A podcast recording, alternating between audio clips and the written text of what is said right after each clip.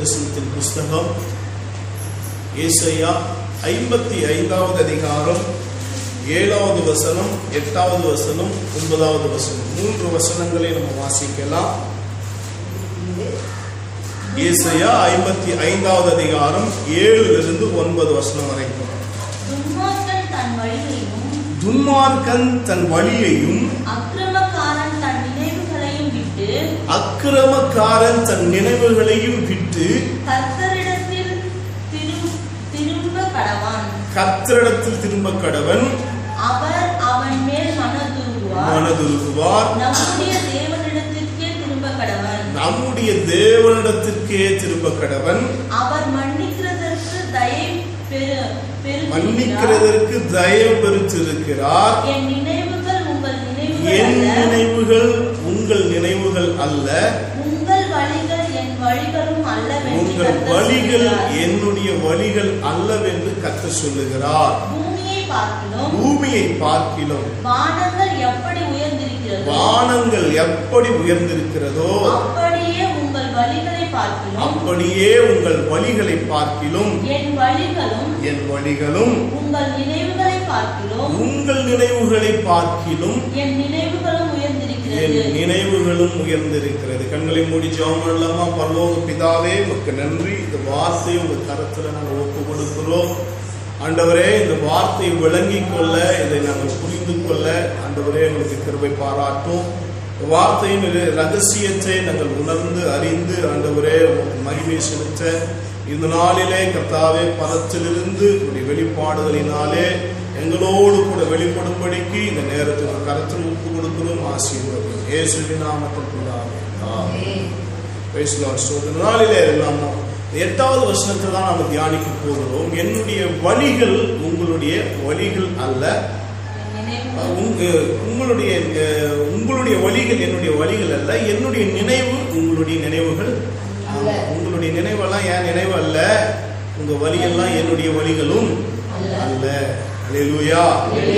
2 காரியத்தை சொல்றாரு. உங்களுடைய நினைவு உங்களுடைய வழி, என்னுடைய நினைவு என்னுடைய வழி.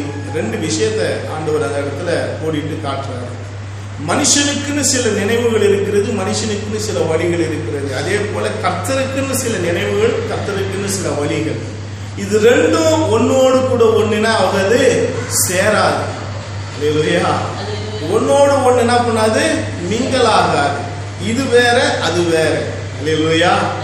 அதனால இதை கர்த்தர் நமக்கு சொல்லுகிற வார்த்தை, நீங்க நினைக்கிற நினைப்பு, நீங்க போகிற வழி, நீங்க தேர்ந்தெடுக்கிற வழி அது என்னுடையதா இருக்காது. அப்படின்னா வேற யாருதும் அது என்னது இல்லை அப்படின்னு சொன்னா யாருக்கு தான் அது? ஒண்ணு மனுஷன் தான் இருக்கணும், இல்லைன்னா மனுஷனை ஆளுகை செய்து கொண்டிருக்கிற இந்த பிரபஞ்சத்தின் தலைவனதா இருக்கணும், பிசாசுக்குரியதா இருக்கணும். அல்லேலூயா. கர்த்தருடைய வசனம் நமக்கு தெளிவாய் சொல்லுகிறது, உங்கள் நினைவுகள் என்னுடைய நினைவுகள் அல்ல, உங்க வழிகள் என்னுடைய வழிகள் அல்ல என்று சொல்லி நம்ம வாசிக்கிறோம். இதனாலே கர்த்தருடைய நினைவுகளும் கர்த்தருடைய வழிகளையும் குறித்து 9வது வசனத்துல சொல்றாங்க. பூமிக்கு வானங்கள் எவ்வளவு உயரமா இருக்கிறதோ அப்படியே என்னுடைய நினைவுகளும் என்னுடைய வழிகளும் உயர்ந்தவைகளா இருக்கிறது. அல்லேலூயா. உண்மையாகவே கர்த்தருடைய நினைவுகளும் கர்த்தருடைய வழிகளும் நமக்கு எப்படி தமா இருக்குது? உயர்ந்தவைகளா இருக்கும், உன்னதமானதா இருக்கும், மகிமை உள்ளதா இருக்கும், நம்மை ஆசீர்வதிக்கக்கூடியதா இருக்கும். போன வாரத்துல நான் உங்களோட பேசினேன், எளிமையும் சிறுமையும் ஆனவன், ஆனாலும் கர்த்தாவே என்மேல் நினைவா இருக்கிறீர். அல்லேலூயா. 115வது சங்கீதத்தில் ஒரு வசனத்தை காட்டினேன். கர்த்தர் நம்மை நினைத்திருக்கிறார், அவர் என்ன செய்வாரு? ஆசீர்வதிப்பார். அப்போ கர்த்தருடைய நினைவுகள் நம்மை ஆசீர்வதிக்கக்கூடியதா இருக்கிறது, அது உயரமானதா இருக்கிறது, உன்னதமானதா இருக்கிறது, அது கிருபை பொறிந்ததா இருக்கிறது, தயை காட்டுகிறதா இருக்கிறது, அது சமாதானத்துக்கு ஏதுவானதா இருக்கிறது என்று கூட வேதம் சொல்லுகிறது. எரேமியா நீங்க வாசித்து பாருங்க. எரேமியா 29வது அதிகாரம் 11வது வசனத்தை வாசிங்க. எரேமியா 29வது அதிகாரம் 11வது வசனம்.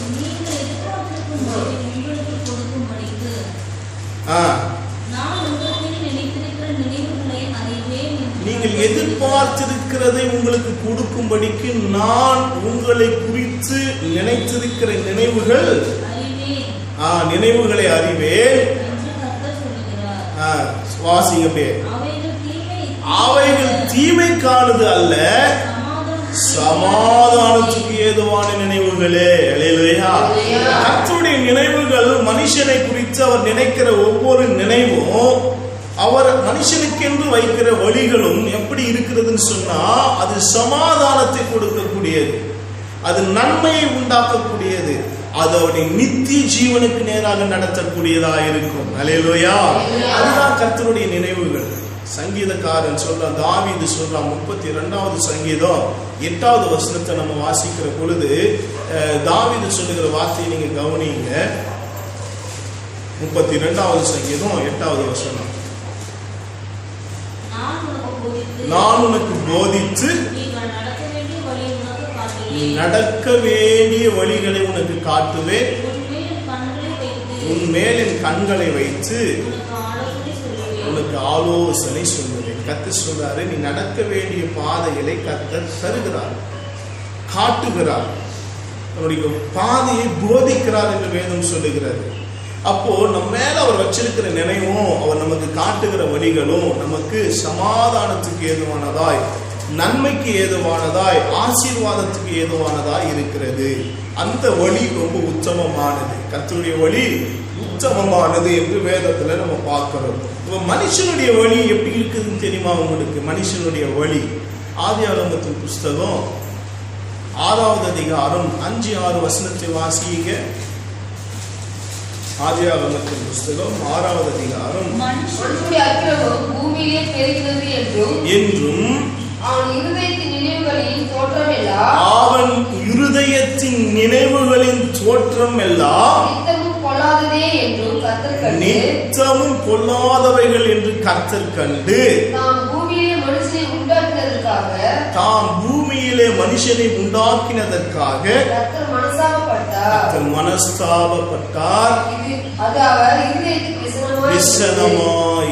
மனுஷனுடைய வழிகள், நினைவுகளினுடைய தோற்றங்கள் கூட எப்படி இருக்கிறதா? நித்தமும் பொல்லாதவைகள் என்று சொல்லப்பட்டிருக்கு. நித்தம் அப்படின்னு சொன்னா முடிவே கிடையாது, அது என்னைக்குமே பொல்லாததுதான்.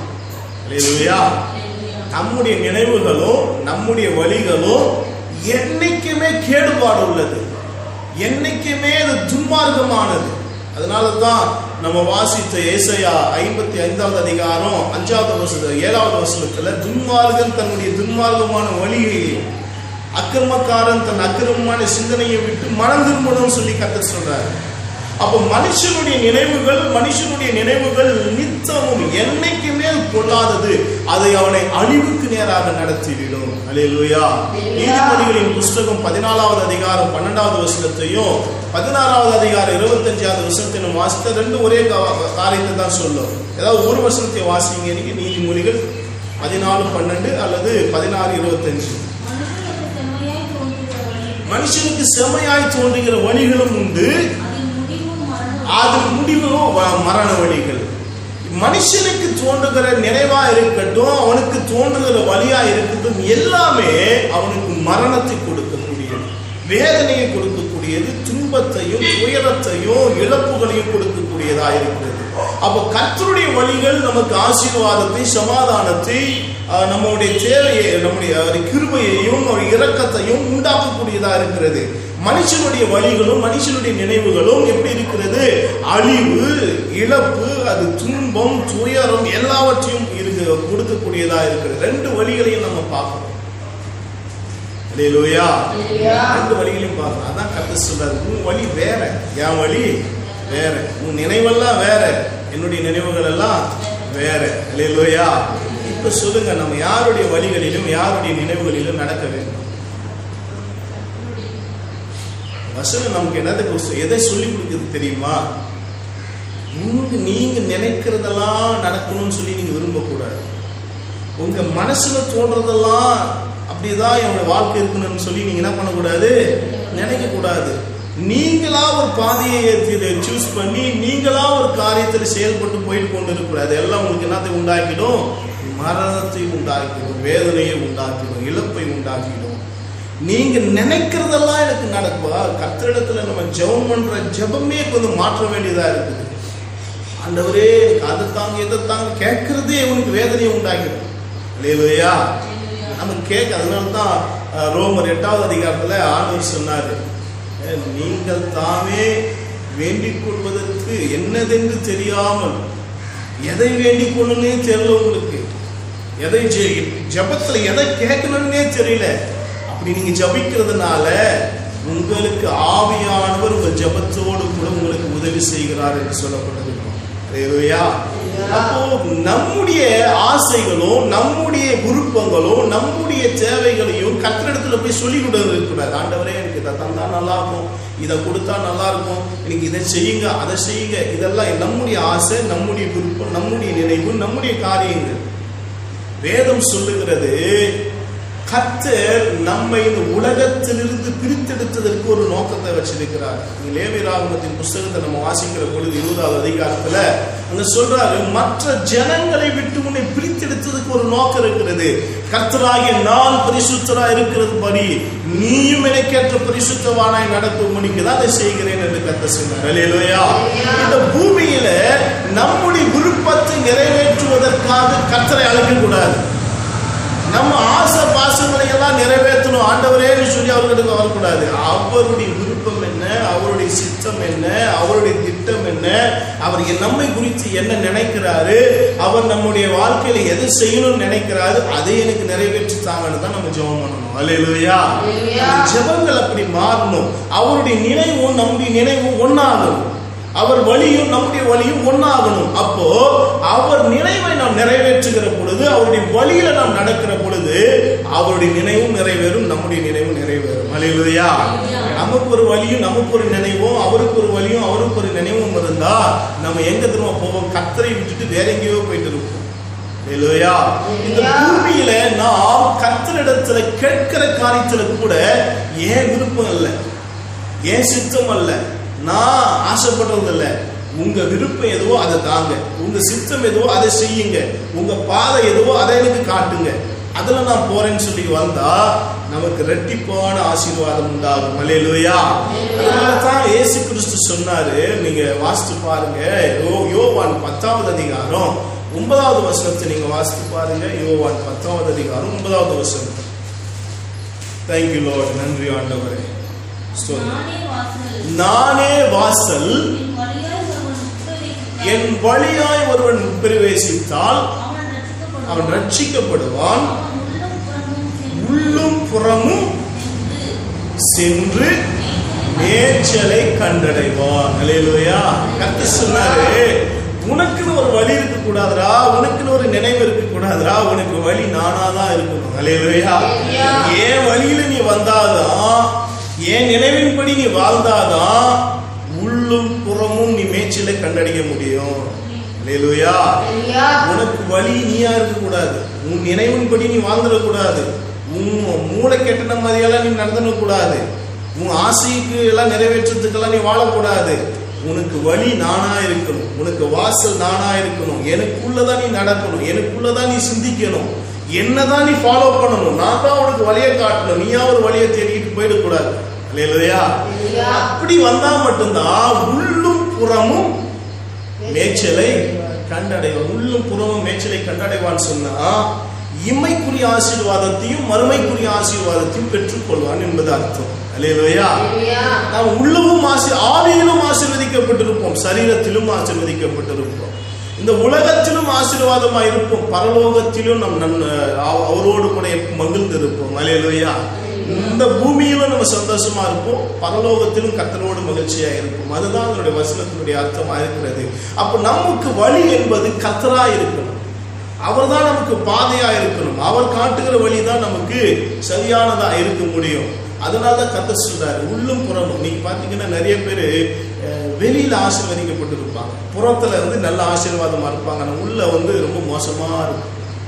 எவ்வளோ பெரிய பணக்காரன் எடுத்து பாருங்க, எவ்வளோ பெரிய பணக்காரனா ஆற்காடு நவாப் என்று சொல்லி ஒரு நவாபை குறித்து சரித்திரம் சொல்லி வரலாறு. இவர் என்ன பண்ணுவார்னா, ஒரு பெரிய மகாராஜா, இது சாப்பாடு கொண்டு வரதுக்கு பார்த்தீங்கன்னா 18 வகையான சாப்பாடு ஒரு நேரத்துக்கு சமைப்பாங்க. எத்தனை வகை? 18 வகையான சாப்பாடு. இவர் சாப்பாட்டு நேரத்துக்கு ஒரு சேர் போட்டு உக்காந்தாருன்னா 18 வகையான சாப்பாடு ஒவ்வொருத்தராக அந்த சாப்பாடு எடுத்துகிட்டு வந்து ஒரு கட்டை கொடுப்பாங்களாம். அவர் வாங்கி அதை மோந்து பார்த்து கொடுத்துருவாங்க. 17 ஐட்டத்தையும் இவர் வாங்கி வாங்கி மோந்து பார்த்து கொடுத்துருவாரு. கடைசி 18வது தட்டில் ஒன்று வரும். என்ன தெரியுமா? கேப்ப கூழ், கேழ்வரகு, கேவரு மாவு கூழ். என்ன செய்யும்? வெறுமாவு கூழ் அது வரும். அதை வாங்கி குடிக்குவாங்க. என்ன தெரியுமா? என்ன நடக்குது தெரியுமா? இவர் ஏன் முன்னாடி போனது நல்ல வகை வகையானதெல்லாம் சாப்பிடலன்னா அவர் சரீரத்தில் அவ்வளோ வியாதி. மோந்து தட்டு வாய் மூக்கு கட்ட வரைக்கும் வருது, ஆனால் வாய்க்கு போக முடியல. அதுதான் புறத்துல ஆசீர்வாதம். இந்த உலகத்துல ஆசீர்வாதமா இருக்கலாம், உள்ளத்துல என்ன பண்றது, அவனுக்கு ஆசீர்வாதம் இருக்காது. பெரிய பணக்காரன் கூட நீங்க எடுத்துங்க, நீங்க உலகத்துல ஐஸ்வர்யமான இருக்கிறவன், பணம் வைத்திருக்கிறவன பாருங்க வாழ்க்கையில அவனுடைய அவனை தனிப்பட்ட வகையில நீங்க கூப்பிட்டு விசாரிச்சு பேசுனீங்கன்னா அவனுக்குள்ள இருக்கிற வேதனையெல்லாம் சொல்லுவாங்க. எல்லாம் இருக்குது சார், உள்ளத்துல சமாதானம் இல்லை, மனைவியோடு கூட சமாதானமா இருக்க முடியல, பிள்ளைங்களோடு சமாதானமா இருக்க முடியல, வேலைக்காரனோடு கூட சமாதானமா இருக்க முடியல, என் பணம் எப்போ போயிடுமோன்றது ஒரே பயமாவே இருக்குது. வியாதி வந்து ஒன்றி செய்ய எல்லா இதுவும் எதையும் அனுபவிக்க முடியாத ஒரு சூழ்நிலை அப்படின்ற ஒரு நிலைமையில தான் இருக்கலாம். இல்லையா? கர்த்தருடைய வசனம் சொல்லுது, கர்த்தர் ஒரு மனிதனை ஆசீர்வதிப்பார்களால், கர்த்தர் தன்னுடைய ஜனங்களை ஆசீர்வதித்தா அந்த ஆசீர்வாதத்தோடு வேதனையை கூட்ட மாட்டார். அல்லேலூயா. ஆசீர்வதித்தால் உள்ளமும் ஆசீர்வதிப்பார், வெளியவும் ஆசீர்வதிப்பார், வெளியவும் ஆசீர்வதிப்பார், உள்ளமும் ஆசீர்வதிப்பார். எல்லா இடங்களிலும் ஆசீர்வாதமா இருக்கும். அதனால்தான் கர்த்தர் சொல்றார், அதுக்கு நான் வழியா இருக்கணும், நீயா ஒரு வழியை தேர்ந்தெடுத்துக் கொள்ளக்கூடாது என்று கர்த்தர் சொல்லுகிறார். அல்லேலூயா. இந்த நாளிலே நாம என்ன கவனிக்கிறோம் அப்படின்னு சொன்னா, நாம் நினைக்கிற நினைவுகளின் படி நம்ம வாழக்கூடாது. நம்ம ஆசைகளை கர்த்தர் நிறைவேற்றணும் என்று சொல்லி நம்ம விரும்பக்கூடாது. ஏன்னா நாம நினைக்கிற நினைவுகளும் நாம் எடுக்கிற தீர்மானங்களும் நம்ம போகிற பாதைகளும் நிச்சயமும் கொள்ளாதவைகளே என்று கர்த்தருடைய வசனம் சொல்லுகிறது. அல்லேலூயா. நம்ம நினைவெல்லாம் நாசமா போறதா தான் இருக்கும். நம்ம நினைவெல்லாம் பார்த்தீங்கன்னா ஒன்றுத்துக்கு உதவாததான் இருக்கும். அதனாலதான் கர்த்தர் சொல்றாரு, நினைவெல்லாம் என்னுடைய நினைவு கிடையாதுலாம், என் நினைவு வேற, என்னுடைய விருப்பம் வேற, என் வழி வேற, அதை நீ கண்டுபிடிச்சுக்கணும். அல்லேலூயா. சோதர வேதம் சொல்லுகிறது 119வது சங்கீதத்துல தாவீது எழுதுகிற பொழுது 105வது வசனத்துல, உம்முடைய வசனம் என் கால்களுக்கு தீபமும் என் பாதைக்கு வெளிச்சமா இருக்கிறது. அல்லேலூயா. கர்த்தருடைய பாதையை எங்க நம்ம கண்டுபிடிக்கணும்னு சொன்னா, அவருடைய நினைவை நம்ம எங்க நம்ம கண்டுபிடிக்கணும்னு சொன்னா வேதத்துல தான் கண்டுபிடிக்கிறோம்.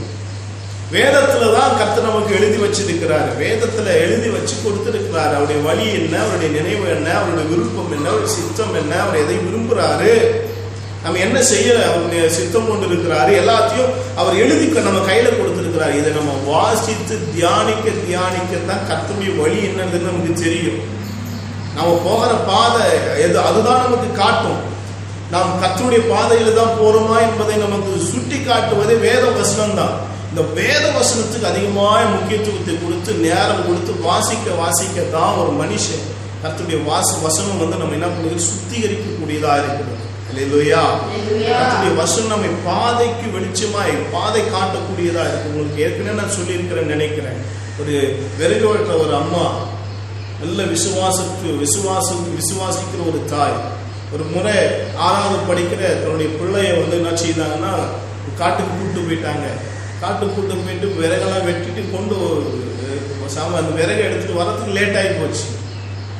நடந்த சம்பவம், விறகெல்லாம் வெட்டி எடுத்துட்டு வரதுக்கு லேட் ஆகி போச்சு, இருட்டிடுச்சு, புள்ள பின்னாடி தான் வரோம் அப்படின்னு சொல்லி இந்த அம்மா விறகை எடுத்துட்டு வந்துட்டாங்க. ஆனால் பார்த்தோன்னா அது துணி வந்து ஒரு முள்ளில் சிக்கிக்கிட்டு அது எடுக்கிறதுக்குள்ளே இவங்க அம்மா மறைஞ்சிட்டாங்க. இந்த பொண்ணுக்கு என்ன செய்யுது, இருட்டாகி போச்சு, ஒன்று என்ன செய்யுதுன்னே தெரியல. இந்த அம்மா போயிட்டாங்க, இது வரைக்கும் போயிட்டாங்க, புள்ள வந்து பின்னாடி வந்துருக்குது அப்படின்னு சொல்லி இது பார்ப்பாங்க.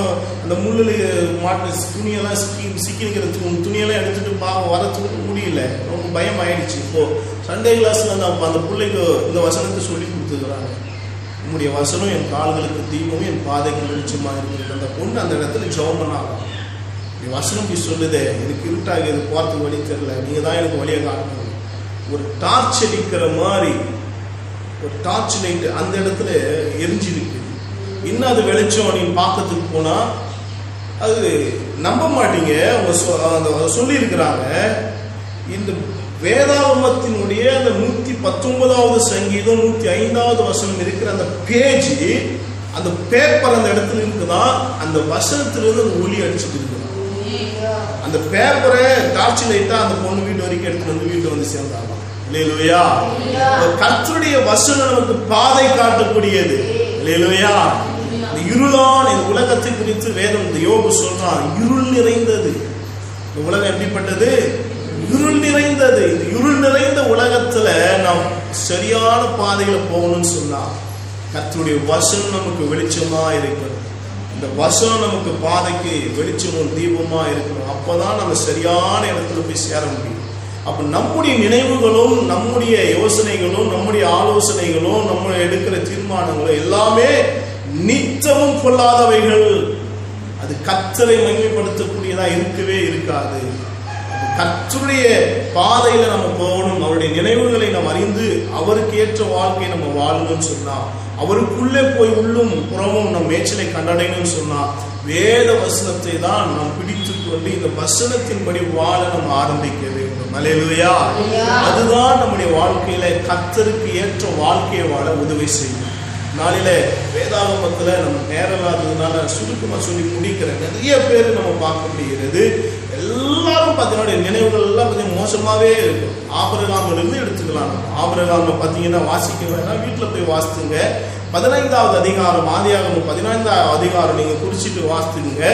முதல் வசனத்திலிருந்து நம்ம வாசிக்கிற பொழுது கர்த்தர் சொல்றாரு, நீ பயப்படாதே, உனக்கு மகா பெரிய கேடயமா நான் இருப்பேன் அப்படின்னு சொல்லி ஆபிரகாமோடு கர்த்தர் பேசுறாரு. அப்போ ஆபிரகாம் சொல்ற வார்த்தை எல்லாம் சரிதான், ஆண்டவரே நீ சொல்றதெல்லாம் கரெக்டு தான், ஆனா எனக்கு என்ன கருக்கு என்ன கொடுப்பீங்க, பிள்ளை இல்லாதவனா இருக்கிறேனே அப்படின்னு சொல்லிட்டு இவன் சொல்றான், என் வீட்டுல பிறந்த அடிமையாய் பிறந்த குழந்தை இருக்கிறான் எலியாசார், அவனை வந்து எனக்கு பிள்ளையா நான் தத்தெடுத்துக்கிறேன் அப்படின்னு சொல்லி. ஆனா ஆபிரகாமுக்கு கர்த்தர் அழைக்கும் போதே என்ன சொன்னார், உன்னை பெரிய ஜாதியாகும், உனக்கு நான் குழந்தைய கொடுப்பேன்னு தான் சொல்லிதான் கூப்பிட்டு வந்திருக்கிறாரு. ஆனா இவன் நினைவெல்லாம் பாருங்க, இவன் நினைவெல்லாம் பார்த்து ஏதோ சின்னதா இங்கே இதுவே எனக்கு போதும்ன்ற மாதிரிதான் அவன் யோசிக்கிறான். நம்முடைய நினைவு எல்லாமே இந்த உலகத்துக்குரியதாவே தான் இருக்கும், ஒரு குறுகின வட்டத்துக்குரியதாவே தான் இருக்கும். அதனாலதான் உன் நினைவின்படி நீ வாழாதான்னு கத்த சொல்றாரு. இல்லையா? நீ நினைக்கிறதெல்லாம் கேட்காதான்னு கத்த சொல்றாரு. நீ நினைக்கிறதெல்லாம் உனக்கு ஆபத்தா போயிடும், நீ நினைக்கிறதெல்லாம் உனக்கு வெறுமையா மாறிடும் அப்படின்னு கத்த சொல்றாரு. அதே போல 1 ராஜாக்கள் 17வது அதிகாரம் 12வது வசனத்தின் வாஸ்தா அந்த இடத்துல இந்த சாரிபாத்தில் இருந்த விதவையை குறித்து வசனம் சொல்லுகிறது. அந்த மாதிரி சொல்றாங்க, ஒரு புடி மாவும் கொஞ்சம் எண்ணெயுமே அல்லாமல் வேற ஒண்ணுமே இல்லை, அதை செய்து சாப்பிட்றதுக்காக 2 விரலை பொறிக்கிட்டு இருக்கிறேன், சாப்பிட்டு செத்து போக போறோம் அப்படின்னு சொல்லி எலியா இடத்துல புலம்புவதை பார்க்க முடியுது. இந்த அம்மாவுடைய நினைவெல்லாம் அவ்வளவுதான், என் வாழ்க்கை முடிஞ்சு போச்சு, இதுக்கப்புறம் அவ்வளோதான், என்கிட்ட இருக்கிற கொஞ்சம் தான், இது சாப்பிட்டுன்னு சாக போகிறேன், அதுதான் நம்முடைய நினைவு. ஆனால் எலியாவை கர்த்தர் அனுப்புறதுக்கு காரணம் தெரியுமா? அந்த அம்மாவை கொண்டு எலியாவை போஷிக்குவதற்கு. இல்லையா? உன் நினைவு எல்லாம் பார்த்தீங்கன்னா இந்த பூமியில் அழிவுக்குரியதாக இருக்கும், அதை உன்னை அழிச்சிடாது. அந்த நினைவின் படி நீ போனேன்னா தற்கொலை பண்ணி நீ செத்து போயிடுவோம். உன் நினைவில் நீ வாழ்ந்தேன்னா உன் நினைவெல்லாம் அங்கே வேலை செய்யக்கூடாது, என் நினைவெல்லாம் ஒன்றும் இருக்கக்கூடாது, நான் வந்து ஜீரோவாக இருக்கணும் என்பதை கர்த்தர் விரும்புகிறார். நம்மெல்லாம் கர்த்தருக்கு முன்னாடி வந்து ஆண்டவரே எனக்குன்னு ஒரு ஆசை கிடையாது, எனக்குன்னு விருப்பம் கிடையாது, எனக்குன்னு எதுவுமே கிடையாது, நீங்கள் என்ன சொல்றீங்களோ அதன்படி நான் வாழ்றேன் அப்படின்னு வருகிறவர்களை கர்த்தர் உயர்த்துவார். அல்லேலூயா! வசனம் சொல்லி தன்னை தாழ்த்துகிறவன் என்ன செய்வான்? உயர்த்தப்படுவான். உயர்த்துகிறவன் தாழ்த்தப்பட்டு போயிடுவான். கர்த்தருடைய சமூகத்தில் எல்லாம் நீங்க என்ன சொல்றீங்களோ அதை நான் செய்யறேன்னு வந்தீங்கன்னா உங்களை கர்த்தர் உயர்ந்த ஸ்தலத்துல கொண்டு போய் வச்சு உங்களை அவ்வளவாய் ஆசீர்வதிப்பார். அல்லேலூயா! வேதத்துல அநேக பேரை நம்மளால வந்து உங்களுக்கு போடிட்டு நான் காட்டுறேன். சீஷர்களை கூட பாருங்க, 12 சீஷர்கள் கூடவே இருக்கிறானுங்க. ஆண்டவர் சொல்லிட்டாரு, எப்பா வந்து 3 நாள் ஆகிப்போச்சு இவங்களுக்கு சாப்பாடு கொடுத்து அனுப்பணும் போது அப்போ ஒருத்தர் சொல்கிறான், எங்கள்கிட்ட 5 அப்பம் 2 மீனை தவிர இது ஒன்றுமே கிடையாது, இவங்களுக்கு எங்கே போய் சாப்பாடு கொடுக்குறது? இவன் நினைவு தான், மனுஷனுடைய நினைவு அவ்வளோதான். ஆனால் ஆண்டவர் சொல்லிட்டாரு, ஒரு ஒரு பந்திக்கு 50 பேர் அப்படின்னு சொல்லி எல்லாரும் உட்கார. எத்தனை பேர் தெரியுமா? கிட்டத்தட்ட 5000 பேர். எத்தனை பந்தி உட்காந்துருப்பாங்க தெரியுமா? 100 பந்தி உட்காந்துருப்பாங்க, 150 லைன் உட்காந்துருப்பாங்க.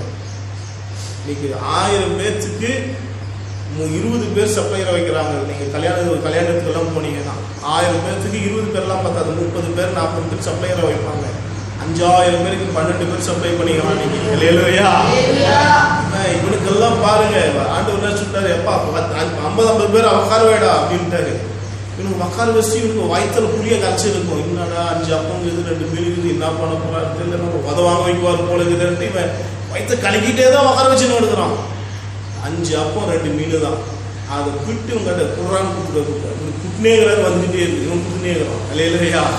நம்ம நினைவு என்ன தெரியுமா? ஐயோ, இதுக்கெல்லாம் நம்ம எங்கே போக போகிறோம்? நம்ம இப்போ நம்ம தேவை 5000 பேருக்கு சாப்பாடு கொடுக்குன்னா சும்மாவா? இதுக்கு எவ்வளோ செலவாகும்? நம்ம நினைவு. ஆனால் கரெக்டாக சொல்றாரு, 5 அப்பம் போதும் எனக்கு. இல்லையா? நம்மளுடைய வழி அது.